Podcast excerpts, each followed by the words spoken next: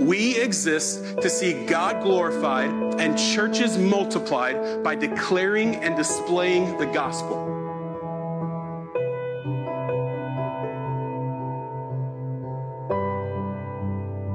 If you have your Bible, turn to Romans chapter 8. Romans chapter 8, verses 12 through 25. So then, brothers, we are debtors, not to the flesh, to live according to the flesh. For if you live according to the flesh, you will die. But if by the Spirit you put to death the deeds of the body, you will live. For all who are led by the Spirit of God are sons of God. For you did not receive the spirit of slavery to fall back into fear, but you have received the spirit of adoption as sons, by whom we cry, Abba, Father. The Spirit Himself bears witness with our spirit that we are children of God. And if children, then heirs, heirs of God, and fellow heirs with Christ, provided we suffer with Him in order that we may also be glorified with Him. For I consider that the sufferings of this present time are not worth comparing with the glory that is to be revealed in us. For the creation waits with eager longing for the revealing of the sons of God. For the creation was subjected to futility, not willingly, but because of him who subjected it, in hope that the creation itself will be set free from its bondage, bondage to corruption and obtain the freedom of the glory of the children of God. For we know that the whole creation has been groaning together in the pains of childbirth until now. And not only the creation, but we ourselves, who have the first fruits of the Spirit, groan inwardly as we eagerly wait for adoption as sons, the redemption of our bodies. For in this hope we were saved. Now, hope that is seen is not hope, for who hopes for what he sees? But if we hope for what we do not see, we wait for it with patience. Well, good morning. It's good to see you today. Good to have you here. Thanks for coming and joining us at the eight o'clock service. I know many of you are uh, would much rather be at the 9:45 service. Uh, I moved houses this week, and this morning I felt this uh, uh the the hatred for 8 a.m. ever more increasingly after the exhaustion of this week, which makes me appreciate you all more for being here at 8 o'clock uh, this week to make room. Last week our 9:45 was just overflowing. There wasn't room for people to sit. So thanks for making room um, at that one by coming to this, and then some will come to the to the later one. So we appreciate that. If you're a guest, welcome to Emmaus. My name is Joshua. I'm one of the pastors here. On behalf of our pastors, man, it's a joy to have you with us. We, we hope that you leave here encouraged by um, the person and the work of Jesus Christ. We'd love to talk with you after the service. If you have, if you have any questions about Emmaus or any questions about Jesus, um, or even just to get to know you, uh, stop by the Connect table out in the lobby. We'd love to meet you, talk with you, and, uh, and connect with you that way. Uh, hey, uh, Romans chapter 8. I'm going to pray for us, and we're just going to dive in. We joked with our elders this week that we uh, made a grave mistake of giving us this uh, portion of text all in one sermon. Uh, we could spend um, half a year on Romans 8 alone. Uh, and so we're just going to pray. We're going to dive into this, and we're going to kind of uh, take more of a 20,000 foot view of a few pieces of this as we go through this beautiful, beautiful passage. So let's do that. Jesus, we thank you for your grace. I thank you for this word. I thank you for the encouragement that it is to our souls. I pray that, Spirit, today you would encourage us, that you would bring assurance to us, that you would give rest to our spirit. Spirit, would you speak through these words of Paul about the work of Christ that is applied to us by the Father who has adopted us so that we might have hope in our suffering? We pray these things in your name. Amen. Amen. Today we're going to see within this passage this beautiful image of the Spirit's role in our assurance. There be three, or really two portions of this passage, and then uh, a linking verse or a linking idea that links the two together. On first hand, they, they might not both appear to be the same topic, but this one verse um, links both of them together. In the first half of our passage, we're going to see that the Spirit has this key role in strengthening us with assurance that we are God's children. Right? That the, that the Spirit actually plays a part, and one of his primary roles within our life is to assure us who are the children of God that we are the children of God. What a beautiful gift that God didn't just leave us on our own to question and wonder, but He gave us His Spirit within us so that we might be assured that we're His children. The second half of the passage this morning actually talks about suffering and how if we suffer, our, our, when we suffer, our suffering pales in comparison to the glory that we're going to receive as sons and daughters of God, those of us who are Christians.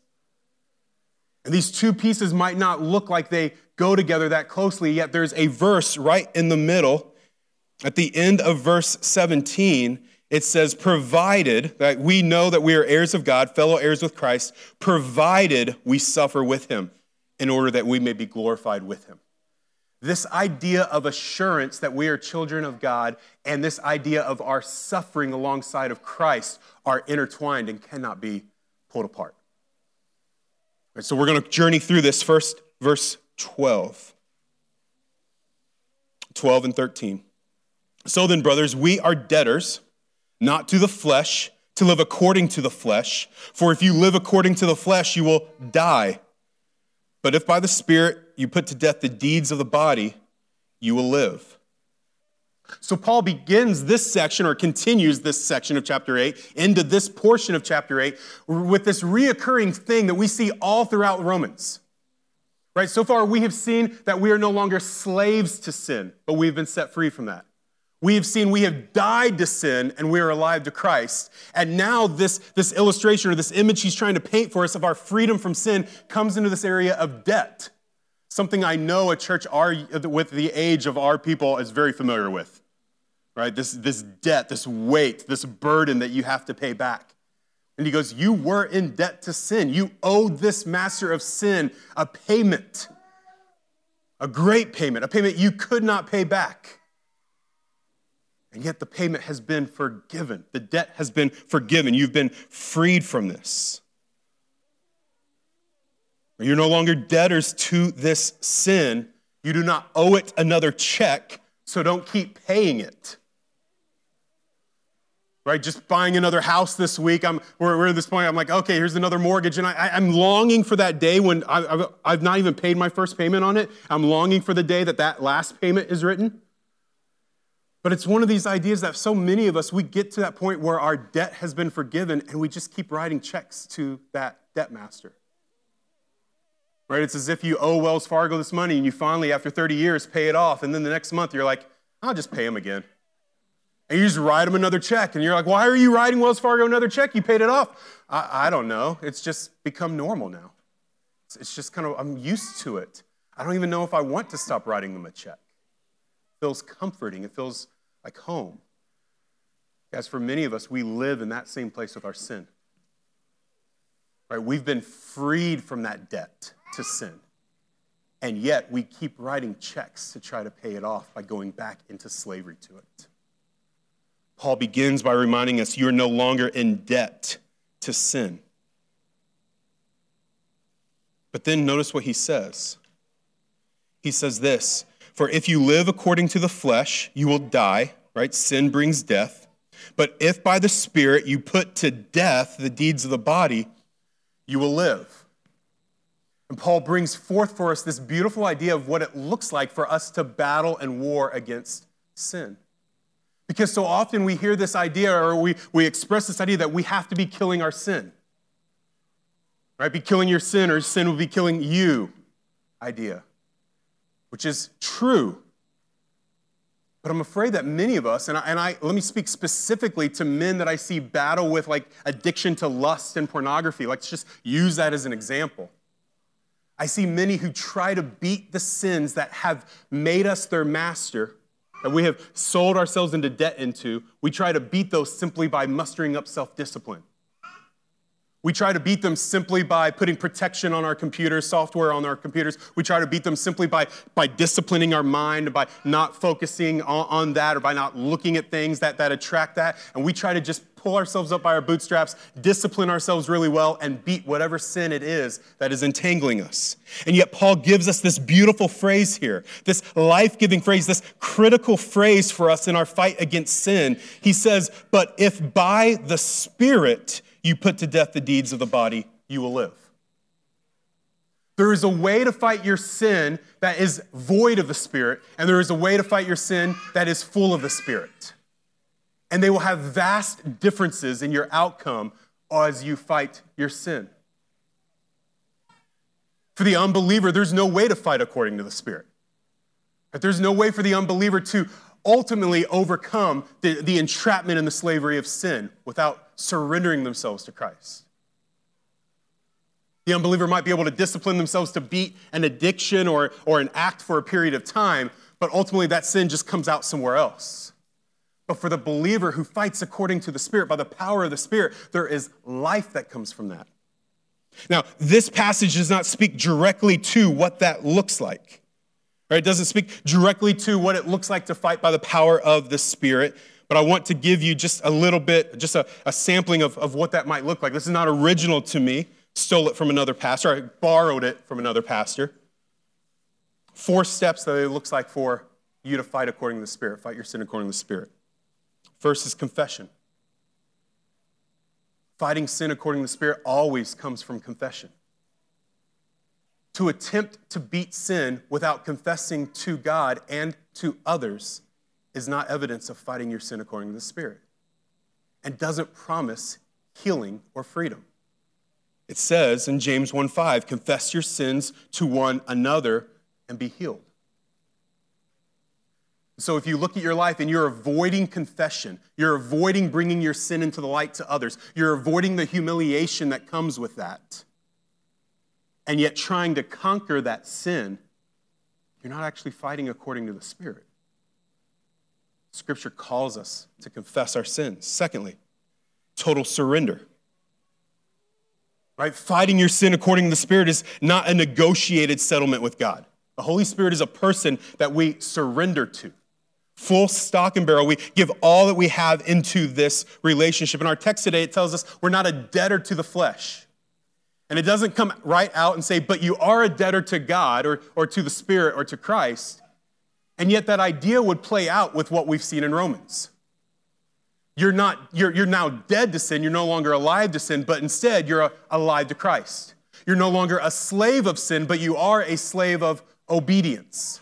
There's this idea of total surrender when you're fighting according to the Spirit, which means you don't take shortcuts. You don't try to, to lessen the blow. You don't try to, to walk into your sin and face the temptation that you're facing and the sin that you're engulfed in and try to get out of it unscraped, unscraped.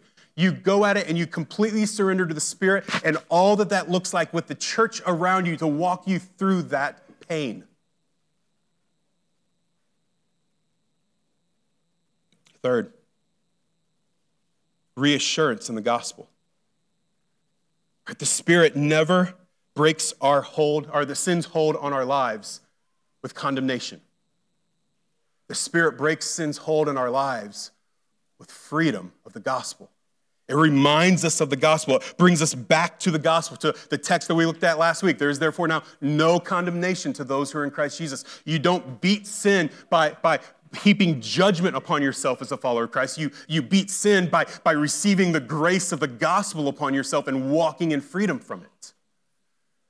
And if your desire to beat your sin, or if your attempt to beat your sin is, is this self loathing and hatred beat down by the sin that is weighing upon you, then you actually find that, that, that you're probably not doing it according to the Spirit, because the Spirit's going to remind you of the gospel and use the gospel to encourage you forward. And fourth, the reading and the memorization of Scripture. Scriptures say that the Scripture is the sword of the Spirit. It is the weapon of the Spirit. The Spirit brings back Scripture as He did to Christ in the desert and temptation. Brings Scripture specifically for your temptation that you have read and that you have meditated on and that you have thought. And the Spirit uses Scripture to battle the temptation within you so that you are free from that. So if there is sin entangling you, if there is sin that you're still writing checks to, though you have been freed by the, by the blood of Christ, confess. Give total, be totally surrendered to the Spirit, whatever it costs you to walk in freedom. Find reassurance in the gospel. And come to the scriptures daily, often, and reading and meditating and memorization so that the Spirit has that weapon to use to reassure you and encourage you and strengthen you in your temptation. Let's read on. Let's begin again in verse 12 so we catch the flow. So then, brothers, we are debtors to the flesh to live according to the flesh. For if you live according to the flesh, you will die. But if by the Spirit you put to death the deeds of the body, you will live. For all who are led by the Spirit of God are sons of God. For you did not receive the spirit of slavery to fall back into fear, but you have received the spirit of adoption of, as sons, by whom we cry, Abba, Father. All who are led by the Spirit are sons of God. What does it mean to be led by the Spirit? Well, we want to see this in context, and so we briefly steal thunder from next week's passage in verse 29. In 29, it says this For those whom he foreknew, he also predestined to be conformed to the image of his Son, in order that he might be the firstborn among many brothers the goal, the Spirit's actions in this passage, what the Spirit's working towards, why He's assuring us, and what He's doing within us to lead us, is He's leading us to this point of verse 29 when we become the image of Christ. When we look more like Christ, when we act more like Christ, when we think more like Christ, we love more like Christ, He's leading us into Christ likeness. Spirit's leading us to that place. This is this goal of His for us.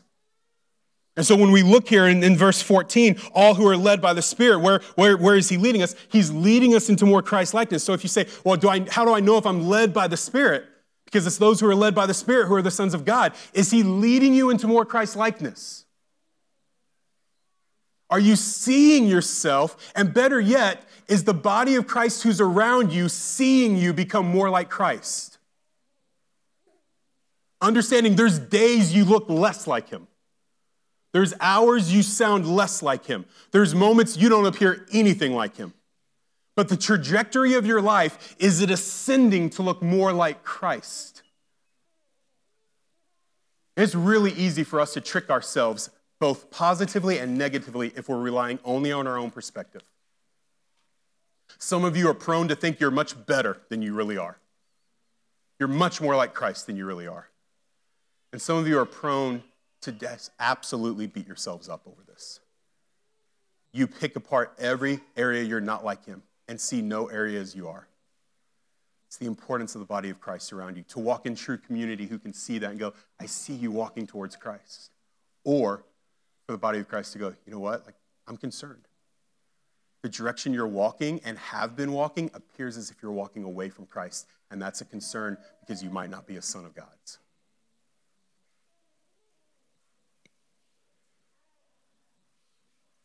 He says, He has not given us the spirit of slavery so that we may live in fear, but the spirit of adoption to cry out, Abba, Father, Daddy, Dada, Papa.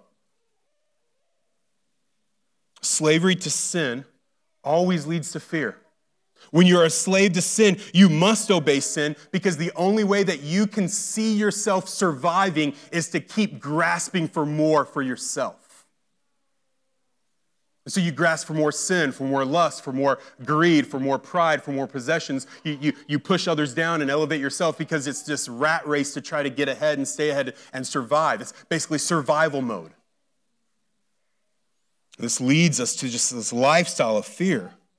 When you're a slave to sin, but you also believe in God. So, so perhaps those of you who are, who are Christians, who, who've put your faith in Christ, you are his son, but you're living in a lifestyle of sin. There's often in that time, in that period of your life, just fear that sets in.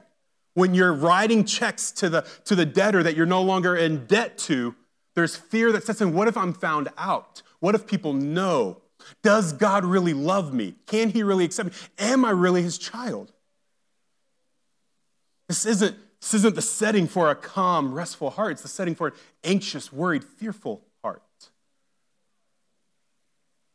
When you're a slave to sin, you live in isolation from God the Father. Right? There's this separation in relationship. Not in justification if you're his child, but in your relationship with him, and that causes fear. Isolation always brings fear. He says, But you, the children of God who have placed your faith in Jesus, you have received the spirit of adoption you have a father, a, a heavenly father, who's adopted you and made you his own. A child with a father, with a good father, with a loving father. This, this child with this daddy, this papa, this, this child has security and rest. This child knows that dad is there. And when they wake up in the morning, dad's not going to be gone. Or when they mess up tonight, dad's not going to kick them out of the house. Child knows that dad's going to provide for them. When they need a hug, there's a hug. A hand, there's a hand. When there needs to be comfort, there's comfort. When there needs to be discipline, there's discipline. A child with a loving and good father rests in the father's strength, in his kindness, in his protection, in his provision. And I realize for many of us in this room, we don't have that image of an earthly father, so it's really hard to grasp that image of a heavenly father. J.I. Packer says this If you want to judge how well a person understands Christianity, find out how much he makes of the thought of being God's child and having God as his father. If that's not the thought that prompts and controls his whole outlook on life, he does not understand Christianity very well. How does it set in your heart the idea that God is your loving, good, providing, caring for, disciplining Father?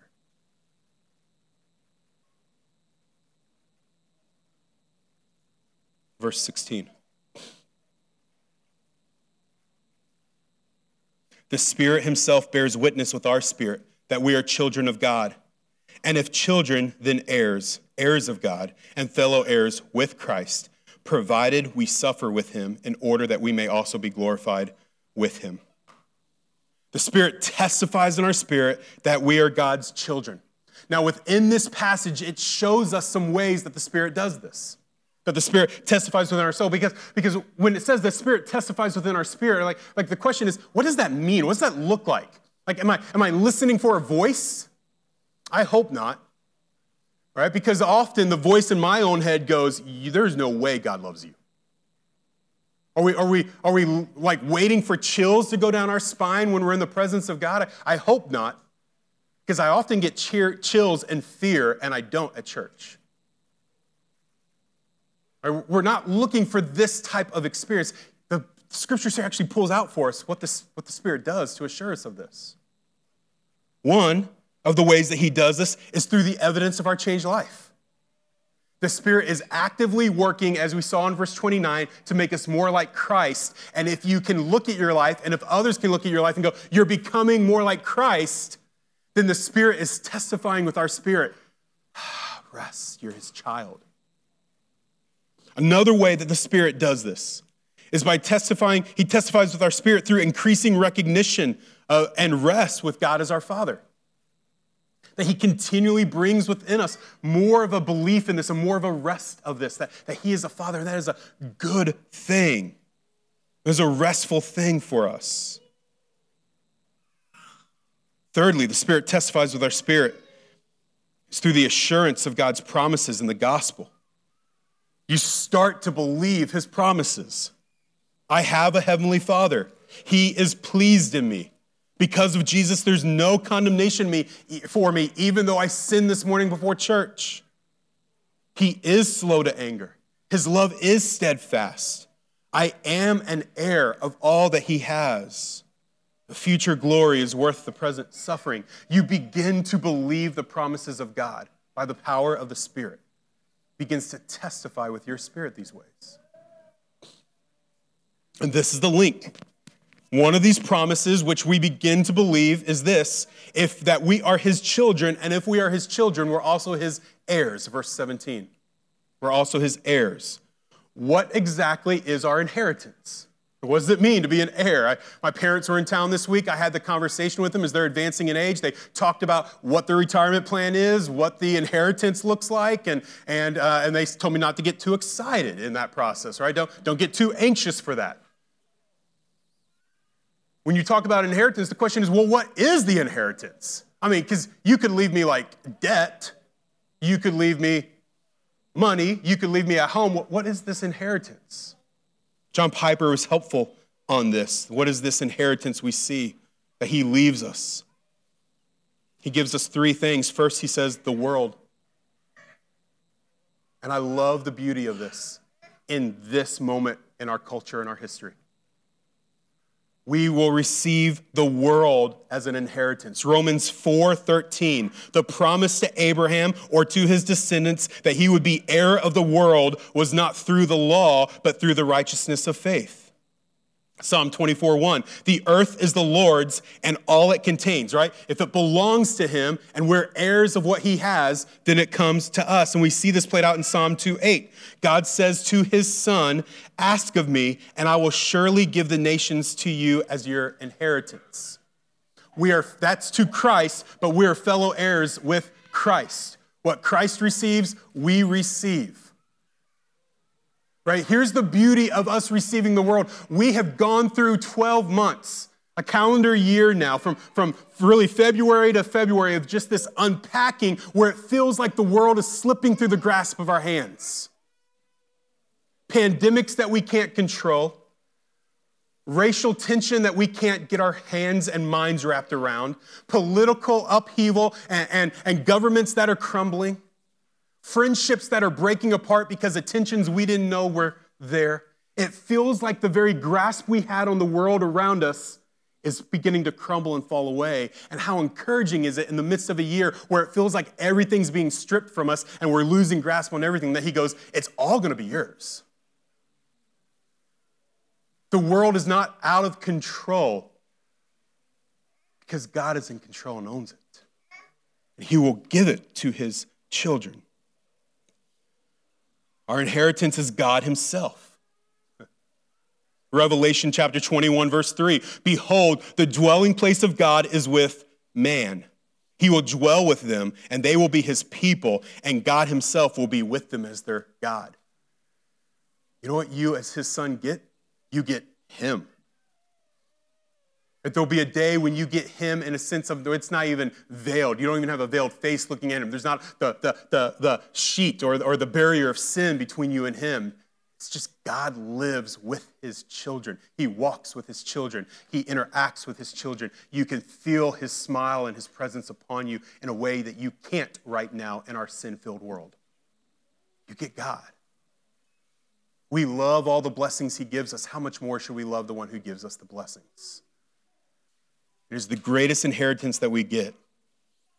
But thirdly, we get redeemed and glorified bodies. We'll see that in this text in a moment. Romans 8, 22 through 23. For we know that the whole creation has been groaning together in the pains of childbirth until now, and not only the creation, but we ourselves who have the first fruits of the Spirit, groan inwardly as we wait eagerly for adoption as sons, the redemption of our bodies. And Piper pointed out that the beautiful significance of this is our joy. How cruel would it be to receive all the blessings of God, including God Himself, and yet to remain in a sin stained, sin affected, broken, idolatrous body? And yet he doesn't say your body is worthless, your soul will be liberated. He goes, I'm actually going to take your broken down, beat up, soul inflicted, um, a trauma um, bearing body, and I'm going to redeem it of all of that so that you can enjoy all the blessings I give you. You get to enjoy my inheritance because I'll give you the body to enjoy it. It's your gift. This is the promise that the Spirit helps us to believe. We are his children have this gloriously beautiful day coming when we are his heirs. But it's also slightly scary because he says, We get this, verse 17, provided we suffer with him in order that we may also be glorified with him. So, what does this mean? What does it mean that we suffer?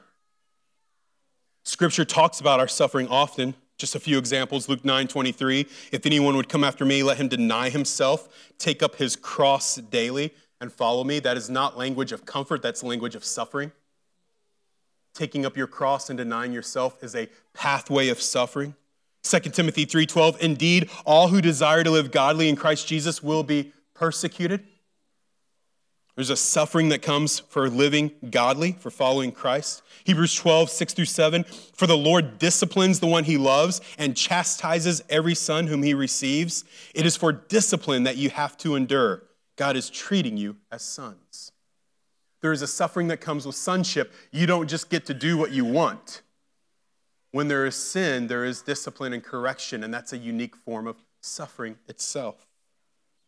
1 Peter 4:13 To the degree that you share the sufferings of Christ, keep on rejoicing, so that also at the revelation of his glory you may rejoice with exultation. Right? Suffering brings forth exultation within us. Suffering should be expected by all of us. In fact, the reality is this, church all of us suffer, every one of us.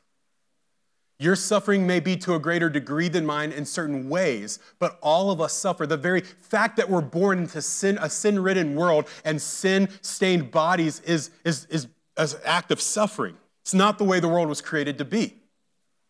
All of creation, every man and every woman throughout all of time has suffered. We see that here in this passage.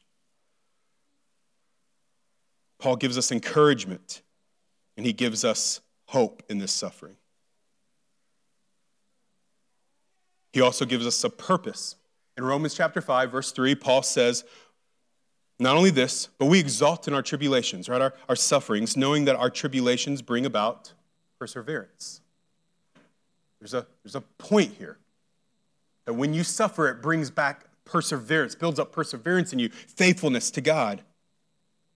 I want to be very careful how I talk about this. I want to be very careful what, what you hear because I understand that some in this room have deep, hard, painful, like want to give up on life type of suffering.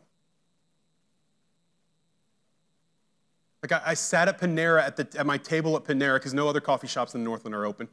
And I sat at my table at Panera on Tuesday writing this and, and literally had, had tears coming down my cheeks with your stories of suffering with stories of my suffering, with stories of my wife's suffering, with stories of my daughter's suffering, with stories of your suffering. I won't mention your names, but specific faces and stories coming across my heart, weeping because I know the pain that you've gone through. And guys, Paul is not downplaying your suffering here either. Paul is not saying, when we look here in verse 18 For I consider that the sufferings of this present time are not worth comparing with the glory that is to be revealed to us. Paul is not saying, hey, just suck it up, it's not that bad. Paul understands suffering. Paul lost everything when he became a follower of Christ. All of his advancement and advancement in life, everything he had put himself to and worked, him, worked himself to death for, he lost all of that. And then in the pathway of following Christ, he's beaten, he's imprisoned, he's shipwrecked, he's bitten by a snake. He has friends bail on him, for people betray him, people turn against him. He's stoned. He ends up being killed. Paul understands suffering. He's not downplaying it. Rather, he is highlighting the hope that we have. He's highlighting the hope that we have.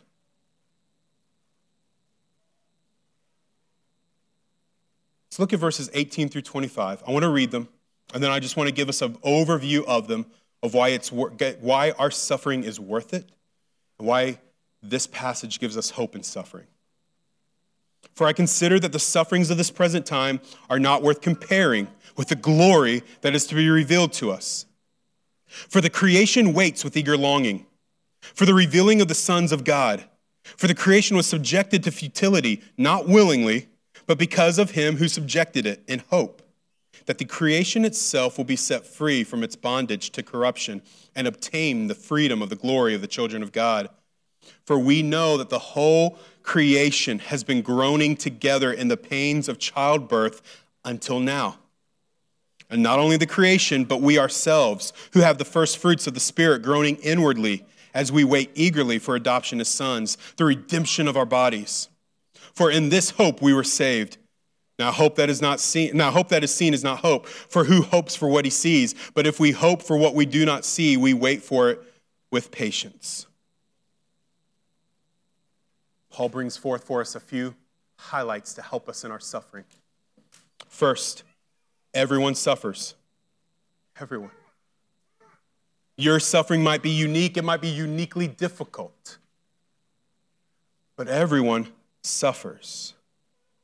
Verse 19, 20, 21, 22, and 23 all speak of all of creation suffering Verse 18 speaks of the present time. Verse 20, past time. Verse 22, since the beginning of suffering, all of creation has continued to suffer. And verse 21, waiting for the day that is to come. Verse 23, even we who are saved have the eh, and have the Spirit suffer. It's not like you, you put faith in Jesus and he just removes all your suffering. There's still suffering. So, all of creation, every man, every woman, every animal, every mountain and every stream, every insect and every weather pattern, the core of our earth and the sun that gives us warmth, all of creation suffers. And all of creation throughout all of time, since the beginning of suffering, has suffered. There has never been a golden age of no suffering since the first time suffering entered the world. And your faith in Jesus, though it rescues you from the penalty of sin and makes you right with God, does not remove you from suffering in this world. In fact, Scripture is clear that your faith will be the trigger for some of your suffering. Suffering that this world has will come upon you because of your faith at times. And so, in a way, there's comfort. There's also heartache, but there's comfort in the fact that suffering is universal, that we all face it that God hasn't singled you out to punish you alone from everyone else. There is a comfort that comes in this. Secondly, the world was not created in suffering. Suffering had a beginning and it will have an end. The world was not created in suffering, it had a beginning and it will have an end. Verse 20 says this Creation was subjected to fertility, right? To futility. And it tells us that creation was subjected to it by him who subjected it in hope right? Creation was placed under suffering by someone in hope. So the question is who? When did that take place?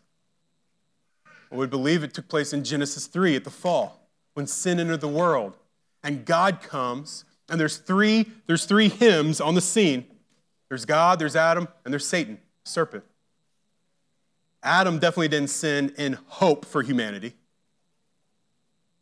Right? Satan didn't tempt you in hope for humanity, but God cursed us in hope for humanity. See, when sin came, God looked at the world and the sin that had accrued and the sin that had fallen upon man, that man had chosen and walked into, and he subjected the world in suffering in hope. This can make you angry at God.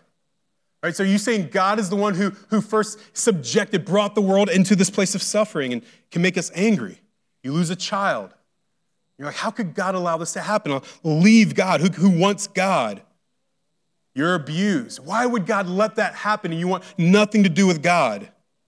You're abandoned, and there's just this belief God's going to abandon you. Who would want this God? Who would, who would create a man to leave others and to abandon others? You have chronic sickness or cancer, and God doesn't heal you. Why? Why would He even create a world where there is such sickness? You have to have a big view of God and a big view of sin to appreciate this and be comforted by this. See, God is altogether gloriously good and right and holy and worthy, and sin was not just a misdemeanor. Sin was a capital offense against the king of the universe. The sin of Adam and Eve was not just some small slap on the hand type of thing, it was a grand crime against the king. It was treason. It was a belief that the king is not good. It was a desire to be the king of their own lives. It was an insurrection of sovereign authority over their own decisions of what is good and evil and loving. And God said, No, I will not let this happen. Your sin is so wicked, it's so evil, it's so deathly, it's so destructive, it's so dangerous to you that I'm going to subject the world to suffering to loosen your grip on this world and remind you of your attempt at being God only leads to destruction for you. In God's kindness, He allowed suffering to enter the world so that we might remember our sin only brings death freedom through Christ brings life. Romans 8 is saying when you see suffering, hate sin. Sin brings it. Perhaps your suffering is not directly the result of your sin. Right? If you were abused as a child, that is not God punishing you for your sin that you did that day, so you were abused.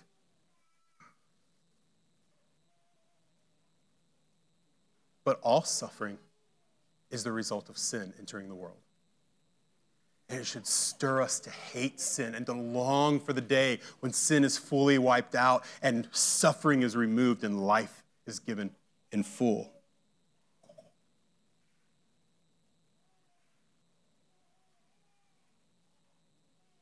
So let me send us with these three encouragements as we follow through the rest of this passage. Number one, if you're God's child, you meaning you've placed your faith in Jesus, you've received the Spirit, then hear this, church. God is not punishing you with your suffering. If you're God's child, He is not punishing you with your suffering. Sin brought the curse, but through faith in Jesus, Jesus has bore your curse and paid for it in His blood. Whatever way you're suffering, if you're God's child, it is not punishment for your sin. God is not vengeful that way. He's already poured out his punishment on his son in your behalf. Instead, our suffering is like cries of childbirth, it says here. There's difference between a woman screaming in pain in the OB and a woman screaming in pain in the ER. Right? One is a sign that there is something drastically wrong going on that will, could lead to death and the other is there's life coming and it still is painful. This doesn't tell us that the child of God is being punished for, by suffering. Rather, the child of God is being made more like Christ through suffering. It brings forth life. Doesn't mean it's good, doesn't mean God loves the suffering. He hates it and he will end it one day. The benefit is that it brings us, makes us more like him. Secondly, God promises that your suffering today, however great it is, cannot be compared to the glory that will be revealed for Christians, for his children. You are his child, and you're still waiting on the full glory of becoming his children. This is what um, both uh, Sam and Ronnie have mentioned this already, not yet. You are his child, and you don't fully understand what it looks like and feels like and is like to be his child yet. You've received the glory of being his child, and you've not yet received the full glory of being his child. Today, in your suffering and in your sin and in your doubt and in your exhaustion, you may feel like you're barely surviving as his child, a shadow of the child king. But the day, one day, the children of God will live in all of their glory. One pastor said, like titans, sons of gods. We will experience and know what it is like fully one day. Thirdly, your suffering will end and your body will be redeemed. Your suffering will end and your body will be redeemed. God will redeem your body, bringing all of creation in subjection of his glory. And you will have the body and the mind and the soul that is able to receive and to enjoy the glory that God will reveal to you. This is hope filled for us no matter how bad our suffering is in this life, and it could be horrendous, this passage says, just wait. There is a day coming, it is no more, and there is a beautiful reward of glory. So Christians suffer. Suffer in hope, suffer in faith, suffer in belief and in prayer, suffer knowing that you're God's child, that He is pleased in you, suffer with patience knowing that the Spirit is testifying of this by making you more like Him, by strengthening your belief that God is your Father, by building a foundation of faith in God and belief in His promises. The Spirit is at work in your life if you're His child. Look to it, be encouraged, have assurance, and then suffer well, waiting in hope for the day that you will suffer no more. An unbeliever I know it is really strange to call you to Jesus during a sermon that goes, You'll still have to suffer. And in fact, we believe God subjected the earth to suffering. I know it might sound strange to go, come to that God. But here's what I know you are suffering. We all are. Not following God doesn't remove suffering from your life. You're still in a suffering world. The difference between the unbeliever and the believer is the believer in Jesus has hope in our suffering. And not just hope that one day things will get better, not just hope that one day the government will fix it, not just hope one day the cards will fall in my way. We have hope that one day God will redeem our very bodies which have suffered. So come to this Jesus and receive that hope. Let me pray for us. Jesus, we thank you for this word. I pray it as an encouragement to us. Would you strengthen and embolden your church through it? We pray these things in your name. Amen. Thank you for watching this Amaze KC podcast. More information about Amaze KC can be found available online at www.amazekc.com.